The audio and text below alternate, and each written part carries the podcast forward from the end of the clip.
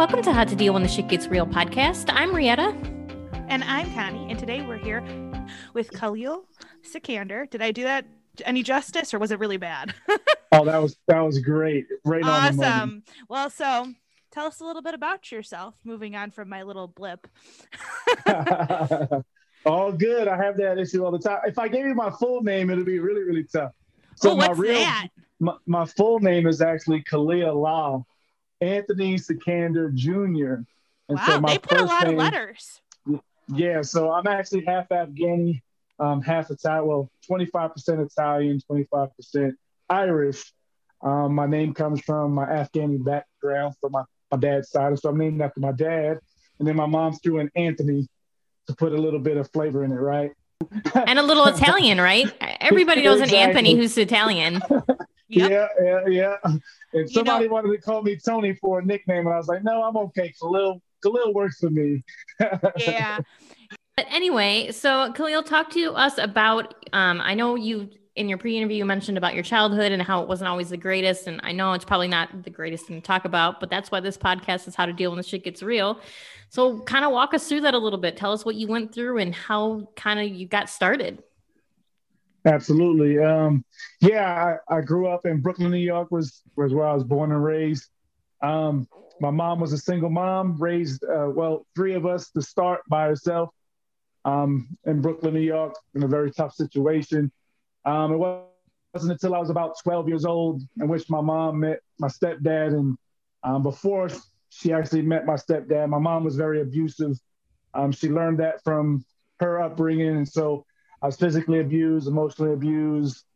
Um, you know, I, I, remember just crawling underneath the bed, trying to hide from not getting hit by a phone cord, you know, or, or, or, or a whip or a belt or something like that. And and so, and I don't blame my mom for that because she was trying to break the generational curse. But it wasn't until uh, 12 years old my mom met my stepdad, who was actually alcoholic. And then that's when the tables were turned in my life. It kind of got really, really bad in which my mom um, started to be abused by him. Um, and I saw the emotional toll on my mom, and the abuse got worse, and uh, the alcoholism took over, and I could just see how my mom was being ripped down, and my home life was just very, very difficult. Um, but I couldn't really escape it because if I tried to escape it, I was going out into the world, into where where Brooklyn, New York is a very tough environment to grow up in uh, surrounded by drugs. My cousin was a drug dealer. Um, gang violence, street violence. You know, I, have seen shootouts. I've been shot at. Um, I've, I've, I've gone to school on school buses where I look out the window, I see dead bodies laying in the street. Um, and and my childhood was rough. It was, it was, it was difficult to see all these traumatizing experiences in my life. And and I had an absentee father. My father was never around. I remember standing at the window. Um, my mom used to say I used to stand at the window waiting for my dad because my mom used to say, "Hey, your dad's gonna come pick you up," and I'm like so excited, wishing that I can see my dad. And I'd stand at the window for hours at a time, and my dad would never show up.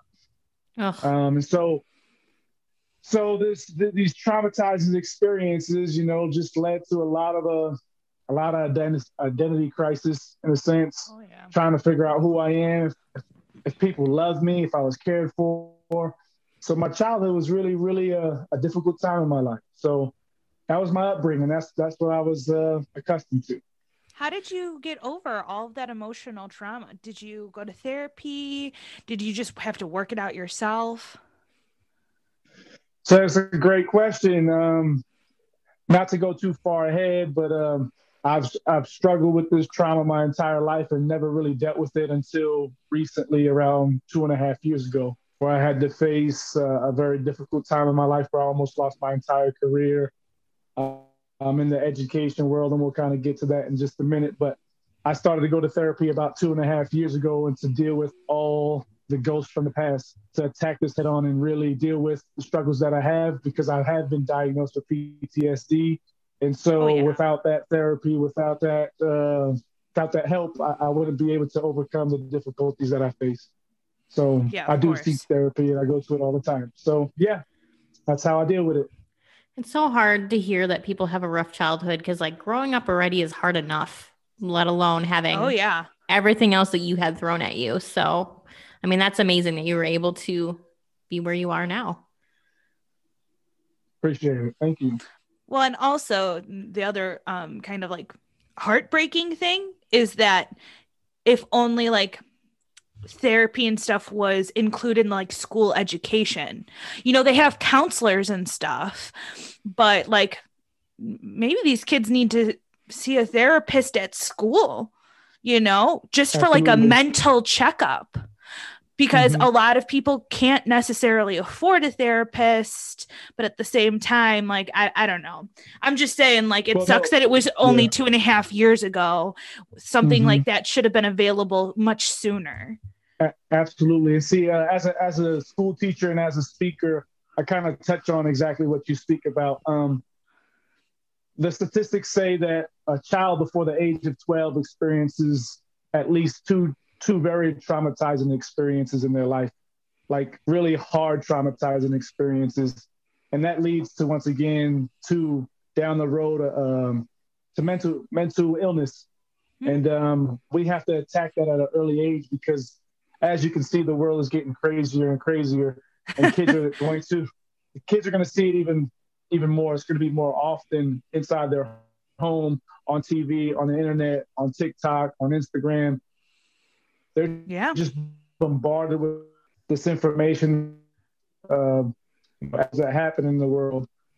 We, as, educators and as a, as a coach, we try to kind of help kids get these uh, these specialists in our schools because a counselor really doesn't do much justice. They can talk to them, but they're not mental health professionals. And we got to get mental health professionals in, into our schools. Yeah. So Yeah, absolutely. So, since you didn't get help until later down the road, unfortunately, is that part of where your love of basketball came from as an outlet? A- ab- absolutely. Um, without basketball, I'd probably be out in the streets selling drugs, going down the wrong path 100%. Um, I was able, I was pretty fortunate. You know, New York City is the mecca of basketball, right? Um, Mhm. If you haven't heard, that's what that's what everyone says. And if you're not playing basketball, you're probably selling drugs. One of the two. That's how the environment works in the inner city. Um, and so I was able to fall in love with basketball, and I had some great mentors in my life um, that really led me down a path um, to finding my own greatness in the world of basketball. Um, I was I wasn't a big kid. I was probably I mean when I was growing up, I'd probably be five eight, soaking wet, probably 120 pounds. So I wasn't a big kid. Um, and they just instilled a work ethic in me. And I was always on the basketball court at least eight to ten hours a day playing basketball. Um, Wow. and these mentors really, it really guided me, really directed me. Um, and I fell in the game, fell in love with the game so much that um, it changed my life. I was able to get a college scholarship and, and, and, and visit places that I never imagined that I would visit in my entire life. And though I, and I owe that all to the mentors in my life that helped me get there. That's awesome. I mean, what a great story. You find a love of a sport and it just carries you through. Yeah, yeah. It's just I don't know, and it's not you know I, I'm blessed, but I it's not just about sports. Any extracurricular activity out there, if you find a mm-hmm. passion and you love it, go for it, and it can change change your world. It can change your attitude. It can change your outlook on life. Um, and that's as a, as a basketball coach and as a as a teacher, that's something that I really emphasize. It's not just about sports; it's about finding something you love, finding your creativity, and going for it. And you can you can change the world, you can change your own world, and you can do some great things with it. Absolutely. Yeah, for sure. Especially because it also keeps you away from all the dangerous situations. It keeps you away from the drug dealing. It keeps you away from the abuse. That's why people th- like how you found basketball. It's also another way to stay away. And you're not going to be surrounded by something even more dangerous. A- absolutely, absolutely, and and you you you hit it uh, perfectly because my friends, I, I had friends that were all into that, you know, the gangs and the and, and the drugs and things like that. They chose to go that direction. I would find myself on the basketball court, and then I would meet back up with my friends after my long days on the court, their long days on the street corner, and I'd match up with them and and we talk, and they'd give me this crazy experience that they've talked about that was pretty like over the top, like crazy life or death situation, like shootout stuff and and, and mm-hmm. just beating somebody up or robbing somebody and or, or, something crazy like that. And I'm sitting there going, man, I'm so glad I wasn't there. Something bad could happen to me if I was involved in that situation. So I always yeah. found myself staying away from those nasty situations where it could have, you know, taken my life. Or gotten you in jail, one or the other. A- absolutely. That those are your two options that route. Yeah. Yeah, pretty much. Um, so you already kind of touched on it about you found some of your greatest uh, mentors and inspirations in the basketball world. Is there any certain person or certain memory that really sticks out to you? Uh, yeah, absolutely. Um, to be honest, it, in our environment, it actually takes an army, right? I, I truly believe in that. Not not just in that environment, but I believe that all across the board, no matter what your circumstances, you need an army of people to help raise you into a, a good oh, human yeah. being. like know, they say, it um, takes a village. absolutely. And um, I had that. I had that opportunity. And what was the cool part was, is as you can see, I'm a fair skinned individual, and I grew up in an all African American community. I was the the white sheep, so to speak. Um, if you ever look at one of my classroom uh, pictures when I was a young kid, you have this single, you know, pale skinned kid, and I'm surrounded by a lot of color, so you can actually point me out pretty easily. And, um, but the cool part was is I never felt that way. I always felt well, accepted. I always felt a part of it. Um, yes, you know, as children, we all making fun of each other and our ethnic backgrounds and things like that. But I never felt like I was the outsider, and yeah. and so I actually, so I actually um, had a great uh, blessing to to grow up in that environment, not feel that way, and it led to I mean, me finding. Go for it. I was just gonna say, kids aren't naturally like that. Kids aren't; they don't see mm-hmm. skin color. Yeah, they pick on each other and they mm-hmm. have fun and they do all that, but they don't. They don't see race. Mm-hmm. Absolutely, and and that was the same thing. That's what I felt from that community, and I felt that from my mentors. And like I said, there's three individuals that really stepped out, that really, you know, from my memory. And, and like I said, there's a lot of people out there, but two in particular were basketball coaches. One was named Mike Senior, the other name was Bill Calhoun. And then I call him my big brother because I, I still talk to him to this day.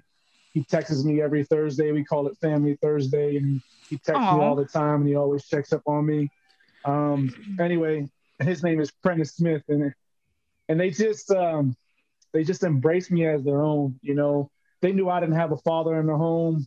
Um, they knew I had difficulties just like any other other kids in our neighborhood who were going through the same type of environment I was going in. Um, but they embraced me as their own.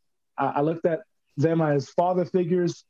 Um, they inspired, you know, work ethic, sacrifice. They um, they inspired a lot of uh, belief in myself to find my self love and find who I truly am as a human being and to use my talents for good and not use my talents to hurt. Um, and so those three individuals just truly um, lifted me up. Um, they always put me on a pedestal, not to make me egotistical, but just to, uh, to give me confidence to believe that I can take over the world and change my life. Um, and so those those those three men, I'm forever grateful for. Um, again, I remember walking up and down you know, the streets of Brooklyn with, with Prentice. Um, he actually introduced me to one of the greatest basketball players New York City has ever ever seen. His name was Booger Smith. Was in in Sports Illustrated, and I used to play with Booger Smith every Tuesday wow. and Thursday in the Salvation Army. Yeah, it, it, it's a big deal, and I don't really talk a lot about it, but it was Prentice who put me in that situation to, to really challenge myself as a basketball player and I and I played with some of the greatest basketball players New York City has ever seen because of Prentice, because he believed in my ability and he believed I was going to become something great. Um, That's so, so, he's cool. a man that he's a man that I admire, and to this day, like I said, he texts me every Thursday, and he gives a family check-in, and it's just something special that I that I don't take for granted. And so P is a very special and inspirational leader that I'll always look up to. I love that he texts you every Thursday because sometimes even our truest friends don't do that. So I love that Yeah, he right? checks in on you. Yeah, Uh, and he knows my mental struggle, and so he really is taking that. That like again, he's my big brother. He takes that bigger brother role and really takes it seriously. And he's always, again, texting me, calling me, checking up on my children, making sure they're all right. Man, it's it's been a blessing the last two and a half years because he's been there through every step of the way through my difficulty as a teacher. That's a good friend. Yeah. So truly family, truly family. yeah. As, um, so what inspired you to become a teacher and, and coach? Um, again, those those inspirational leaders and my mentors instilled a lot of wanting to give back. Um, Mhm. they, they were they were givers, not receivers, and that's something that's has been ingrained in my soul, ingrained in my heart. Is to be a giver, and not a receiver. Um, that was the first part. The second part is, is as a college athlete, I've been through a very not just a college athlete, but a high school athlete. I had some very terrible high school coaches. Uh, terrible coaches, period. Just a high school coach was very difficult. My junior college coach was very difficult. My division one coach was very, very difficult. And I was never able to gain a really strong relationship with any of them. Um, they never, besides my mentors and my leaders that I had at home, they instilled in me how to build relationships. They instilled to me in me how to touch someone's strengths and make them find their strengths and lead them down that path so they don't focus on their weaknesses. Um, and, and I learned that in the game of basketball, and I wanted to, to once again be a giver, not a receiver. And because of those experiences, I didn't want anyone else ever to feel the way I felt in those three situations when I was playing for those individuals. And and I know how important education is in, in, in our lives. Without education, I would have never been able to play basketball. I would have never had that opportunity. And I had some really, really good elementary school teachers as well that put me down that path because I always felt loved. I always felt um, the word is invincible in a sense. When I was in school, I felt like I was this invincible kid and that I can create and dominate whatever it is I want to do and accomplish in life. And those people instilled that in me, and I wanted to give that back. And so that's the reason why I jumped into the education world and coaching world and, and had a, I've had a lot of success doing it. What grade do you teach? Uh, high school, so Oh, you're 12. brave. Yeah. A long Well- time ago, I wanted to be a high school teacher as well, and then thought, no, I don't want to deal with this, and walked away. and now I work for Dell. I think it definitely takes a very special person to teach high school kids, and not because they're bad or whatever. That's just a hard time in your life. I think about myself when I Oh, was in high school, and I wouldn't have wanted to deal with me. I I tried to not like I put that in like high school in the deepest, darkest recesses of my mind, so that I never have to think that like that period didn't happen. I wasn't that person. It never happened, and we're just gonna move forward. That's what happens in my mind when I think about high school. I'm like, uh, uh I'm not going there. It was bad. it wasn't even like a bad kid. I just like did not like me. I was like, oh, you had questionable um, tastes, Connie. but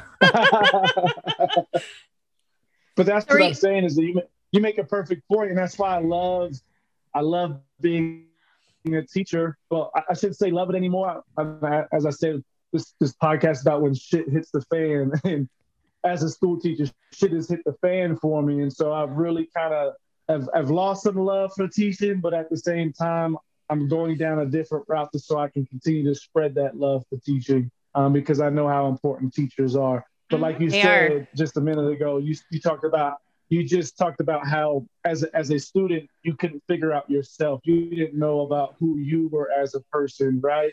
And I think that's the important piece for our education system that we're missing is Absolutely. children and, and, and athletes don't love themselves enough because the world is so cruel and we have to teach our kids how to love themselves so they don't have the experiences that you just mentioned right? Are, are, are we going to have difficulties? Absolutely absolutely. It's hard it's hard for, for, for, for youth to figure life out. But if we don't teach them the proper way to find that how will they want to be successful in life? How will they find their passion? How will they find what it is they love to do to to, to, change their life for the better?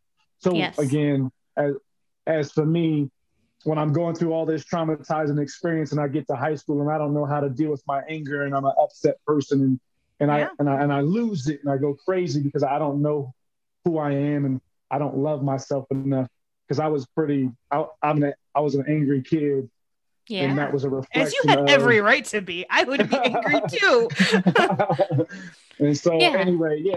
So that's what I'm talking about. That's it's a great conversation that led into that. Yeah, anyway. So yeah, yeah. And like we talked awesome about point. and like we talked about before, because even myself as a as a teenager in high school, um, I lost one of my best friends and all they offered us was counseling. And it was it was a great segue, but now as an adult looking back now like i wish they would have given me so much more because like you talked about it's something i i still struggle with i mean you're not it should have been a friend therapy not just yes. some counseling it should have been some yeah. Mm-hmm. therapy yeah Absolutely. i mean dealing with death is hard enough when you're an adult let alone when you're a 15 year old kid and you've lost a friend who's 15 years old and who should have never passed away Exactly. So your ideas for revamping the system are much overdue. So are you going to run for what is it like when they do like the school districts, like the board, run run for the board? Be like, look, guys, I know where you're going wrong. We need to revamp this. We need to bring in some therapists. Come on.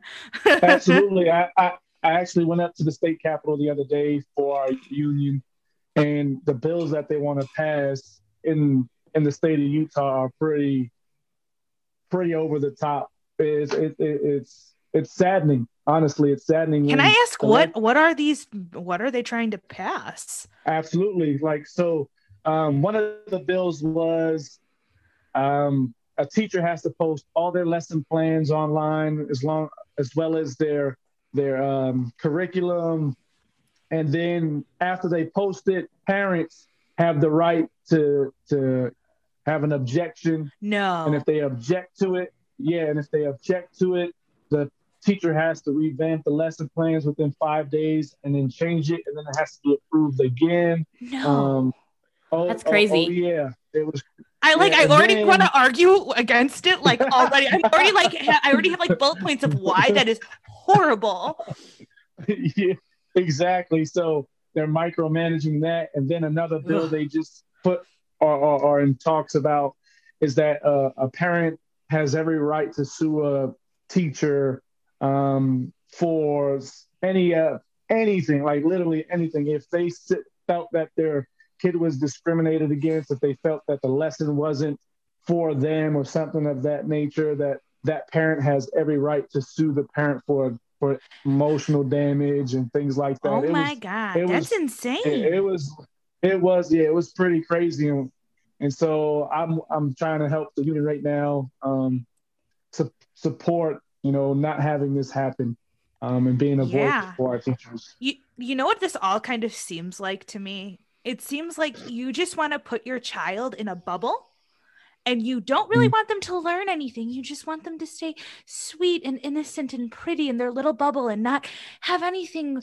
ruin their their their precious universe.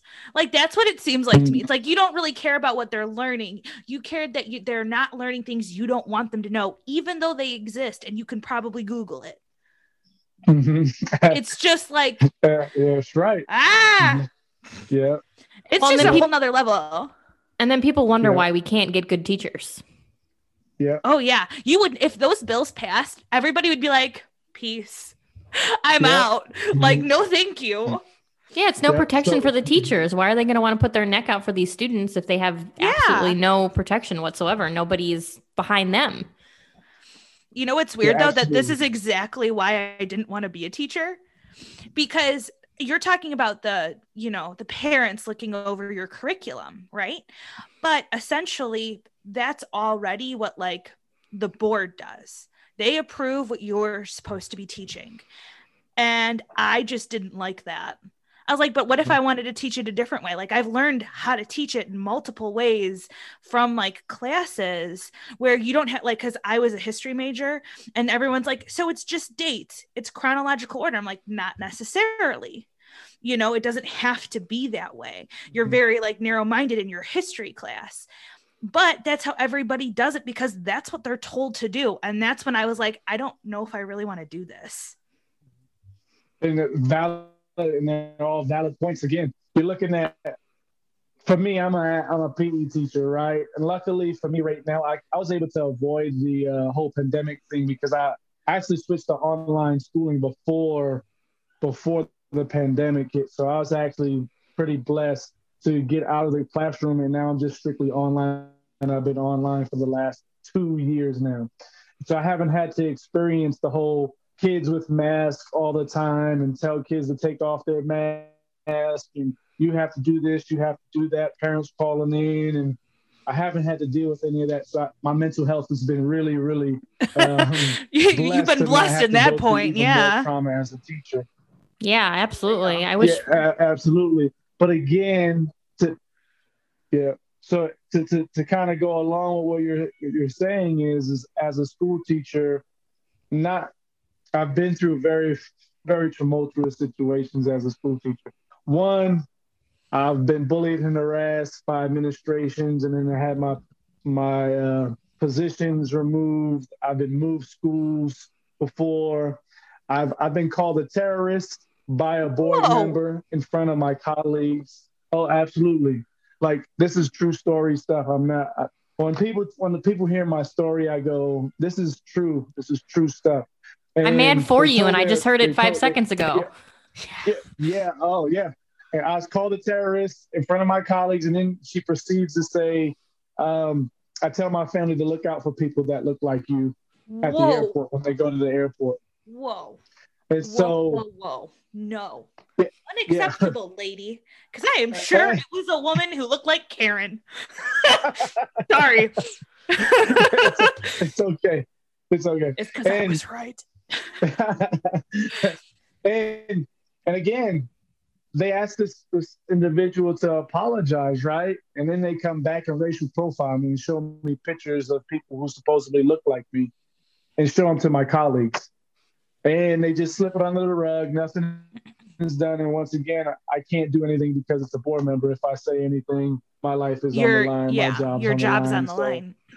That's Uh, bullshit.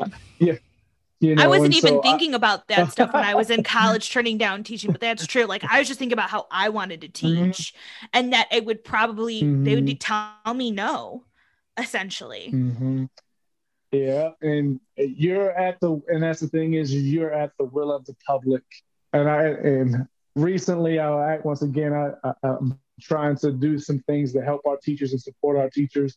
Um, I, I recently met with some di- district individuals, and they literally said, "I said, if someone's coming after my job as a school teacher, what is it can, that you can do for me to protect me as a teacher?" I said, if parents are after me, what can you do for me to protect me? They literally said, we Nothing. can't do anything. I said, Yeah. you, they, they said nothing. Yeah. They said, if a parent comes in here and says anything, we have to listen to them and we have to get to the bottom of the problem and we can't do anything. If they come to your neighborhood and say bad things about you, you can't do anything. You have to call the authorities and call the police to protect yourself. Like, so that's literally how bad it is. so That's I have a question. Is it any better in like private schools? Do you know? I'm I'm, just curious. Yeah, no, that's a good question. I, I don't have the answer to that because I've never taught in the private sector. Done private. Um, Mhm. yeah, I've never done. I've always been a public educator, so I I'm was just curious. sure. I'm sure. eh, I'm. I It's say sure, probably but- slightly better. Yeah, I would. I would agree to that because they have jurisdiction. and They're not. They're not attached to what the government tells them to do because it's Yeah. a totally separate entity. So Yeah. I, I can guarantee that they do have some protections involved in their And th- they could probably tell a, a parent if you don't like it, go. Yeah, there's the door. Yeah. there's the door. But Don't the let it be public thrown public out. you don't you don't really do that. They don't Yeah. do No, that. you, no, you, you don't get that chance. Mm, No. no, no. So yeah, it's been a it's been a crazy journey for me um, as a school teacher. It and shit has hit the fan in my in my life. It really has, and it's really, you know, it's really spiraled down into a deep hole two years ago. Again, Mhm. I almost lost my entire career because I was trying to save people's lives. Um, I won't go into detail about that because once again, if I say something about that, people want to backlash. I- yeah. So I, No, I'm- I'm gonna understand. keep that. Yeah. So I'm gonna keep that one on the wraps. But like I said, I, I almost lost my entire career. And I went through the licensure place. Uh, they're called UPPAC licensure. I don't even know what they're what the terminology is called, but they're the ones that are in charge of your license. And I was prosecuted by a prosecutor, a real lawyer, and I had to get my own Wow. lawyer.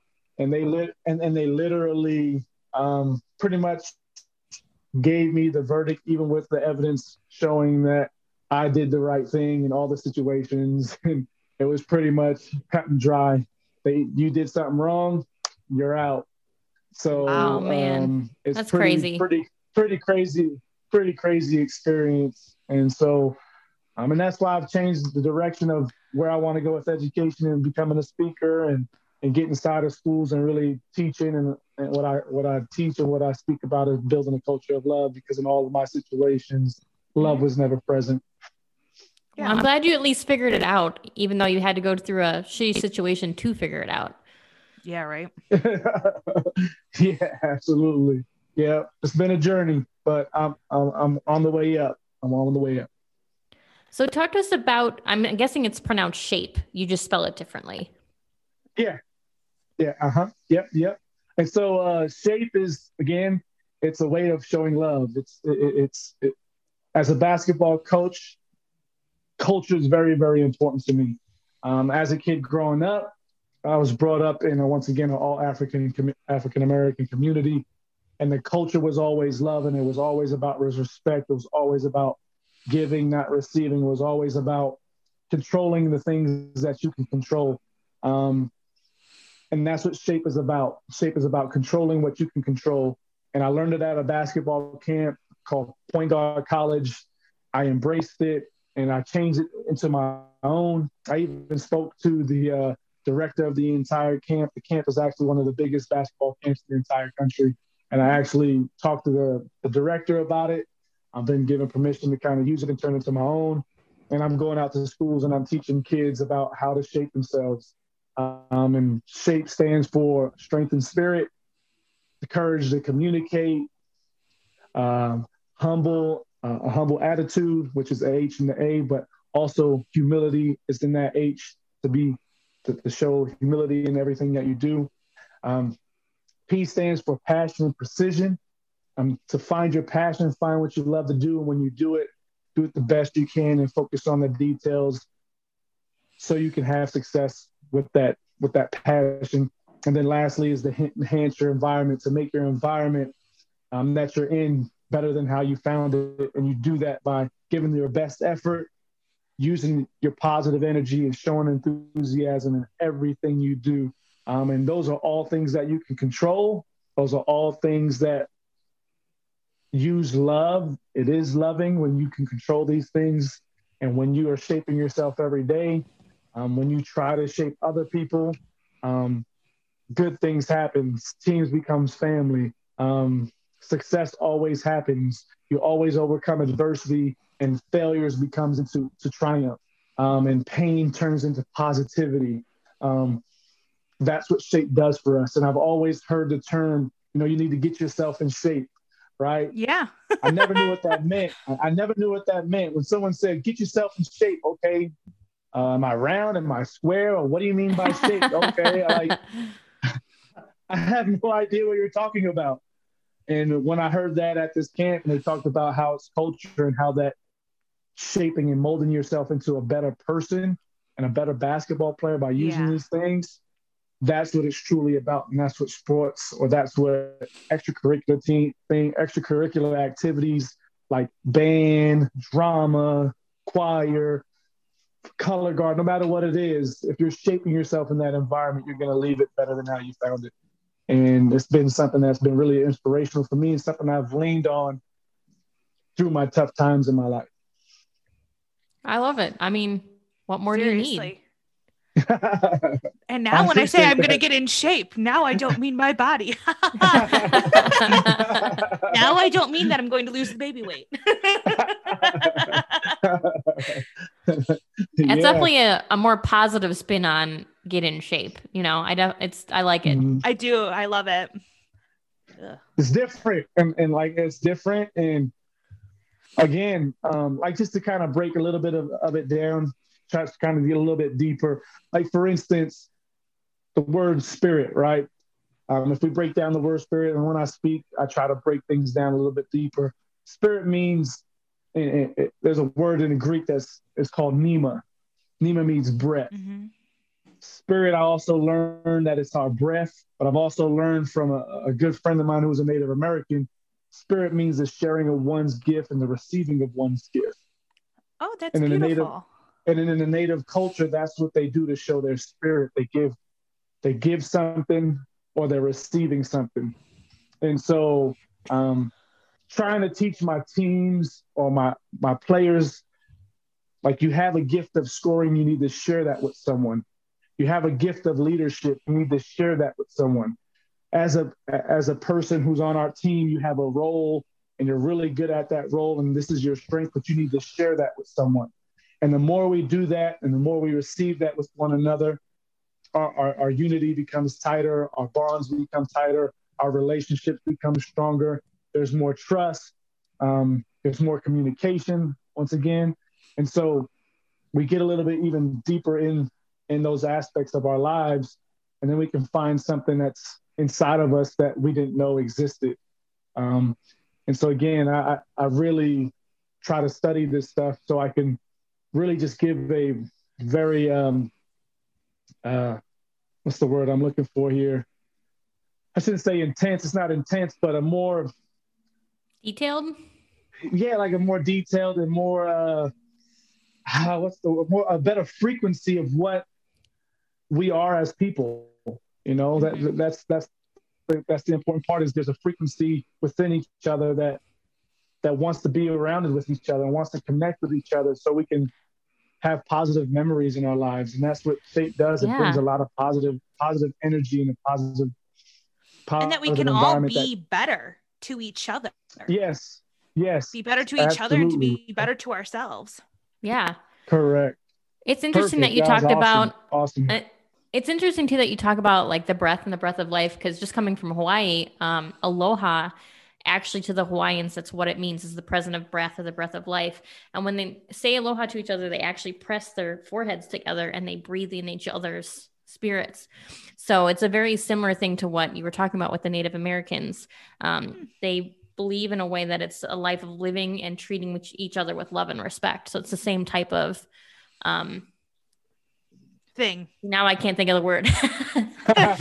It's the same thing. It's the same type yeah, of it's uh, a similar ceremony. thing. Belief. There you go. A Mhm. similar Yeah. belief. Yes. Yeah, Yes. yeah, similar belief. And like you said, um, kind of just it, it's a it's a ceremony almost, right? And that's what the Native American culture does as well. Like they share a lot of ceremonies, and I Mm-hmm. was able to experience that as a basketball coach with my friend. Like my friend, um, who's a Native American, he's of the Ute and Hopi tribe out here in, in Utah. Oh, and- cool. he does uh it's called a warrior song. And he he, he our, our kids just had a very long season. We just made the playoffs. I'll kind of give you the experience because it's a pretty pretty cool experience. Uh, we just finished making the playoffs had a long grueling season. You know we want to go into the playoffs with you know with some grit with with an attitude of, of, of that we're going to win this thing so we're going to go all out and we're just going to go tear up the state tournament anyway and what Alan did was he brought his his members of his tribe in about five or six of them. They brought in their drum.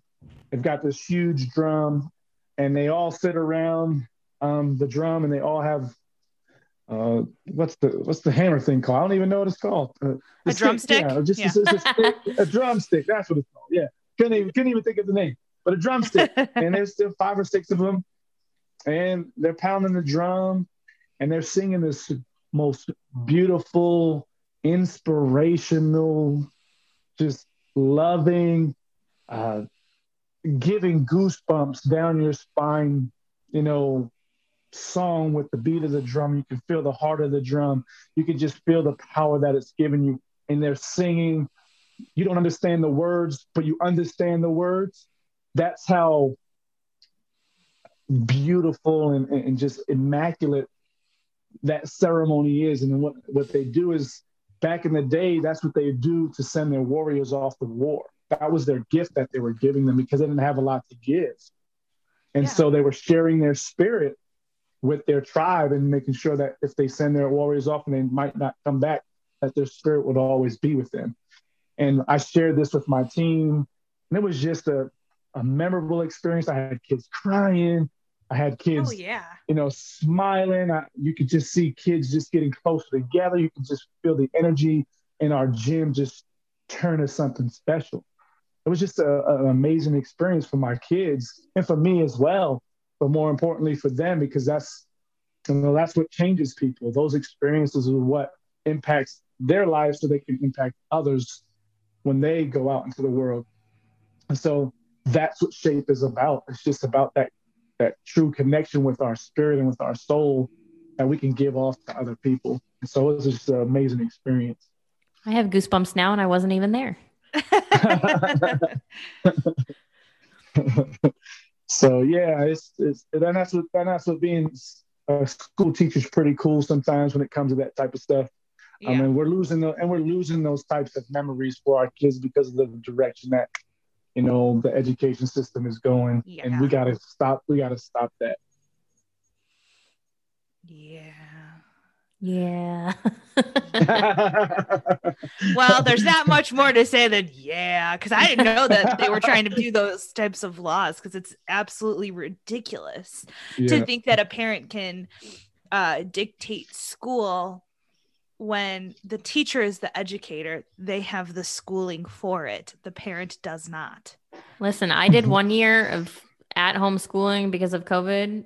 Never again. N- no, I can't do it. There's a reason there's teachers. Exactly. and you need to let the teachers be teachers. Uh, yeah. God bless the teachers because I couldn't know. Yeah. I love my kid, but I was ready to push him out the door. hey, I'm a school teacher I'm a school teacher and I've got four kids that are all elementary age except for one. And it was a nightmare, and I'm a school teacher. So that's how I know you're like, I got teachers are needed. Yeah, I'm like, yeah. oh, this is nuts. I cannot do this. it was crazy. No. It was. I only had one. Time. I can't imagine doing it with four. I mean, I had enough hard enough time with one. yeah. yeah, it's because he knows he can give mom yeah. a- attitude. no, they're in their they're in their own house. Like they don't care. It's just all the things, all the things. Yeah, that's true.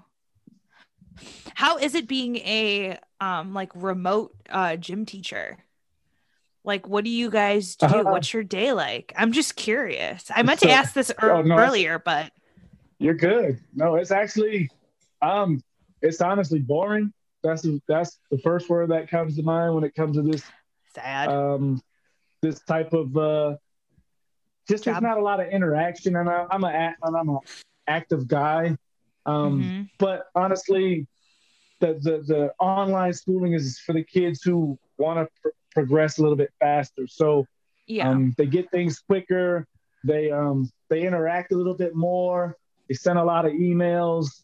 Um it's hard to not do it in person, but it's it's, it's beneficial for the kids who. That's one thing about education is we've got to get to a place where we I shouldn't say satisfy everyone's need, but give everyone opportunity to do it the way they want to do it. Do it because yeah. everyone's because di- everyone's different, and so this gives the kids who want that that opportunity. The less social kids, this is something that's good for them because they don't like to be around people. They don't they're more self-conscious because I get a lot of emails saying, "Hey, hey, coach, I, I don't really feel comfortable doing this. Is there something else I can do?" Oh, absolutely. I'm more than happy to work with you. Let's do this instead.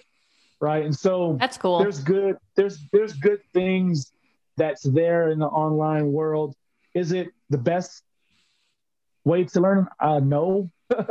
no, because because you need that social interaction to you yeah. know communicate with people you need that that connection with the, the human race to really um, find out who you truly are and if you don't have that um, ability you you become a I, like i said i don't want to label anybody but you become this loner and you become a person who's hard to communicate with, and you don't know how to communicate, so you don't know how to express yourself, and you don't know how to, you know, when you're angry, to express that someone in the right way.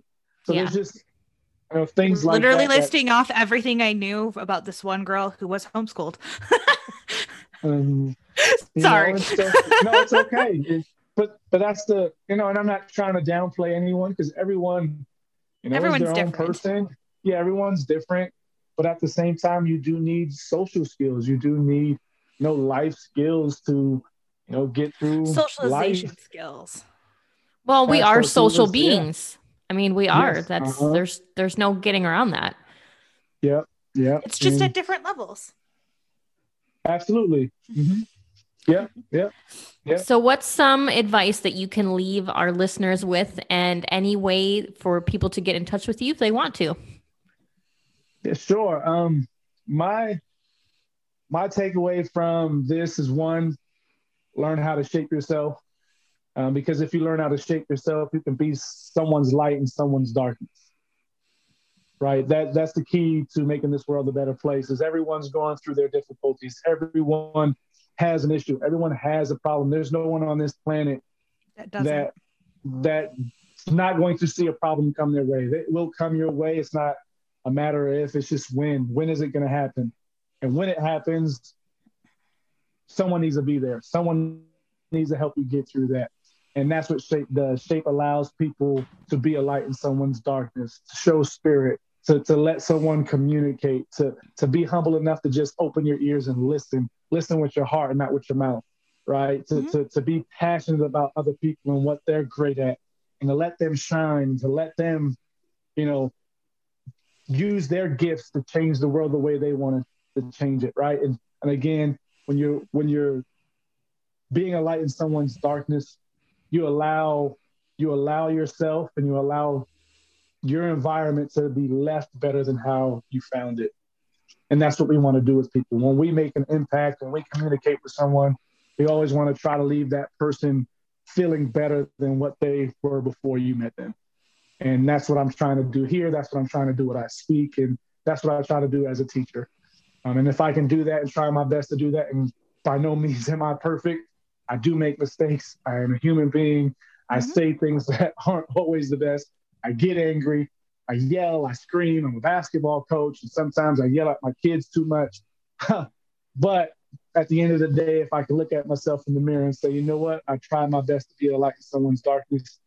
I've done the best I can, and, and the world will be a better place for it. I can go to bed, put my head on the pillow, and know I did my job. For sure. Absolutely. All right. You have anything else to add? Oh, that's right. Um, if you want to, if you want to hit me up, sorry I missed that part once again. I'm not about no, me. you're fine. But, but if you do want to hit me up, you can hit me up on cultureofluv.com. Um, that's my website. That's where you can find my speaker information if you want to book me as a speaker. If you just want to even talk to me and, and get some ideas about your child and education, what you can do to help them become better, I'm more than help, more than happy to help any way I can uh, to inspire and to lead and motivate our kids because they're going to be the ones leading the next generation and we need them to to be at their best when they get there. Yes. I love it. We sure do. mm-hmm. So this is how to deal when shit gets real, guys. We will see you every other Friday, and uh, we'll see y'all next episode.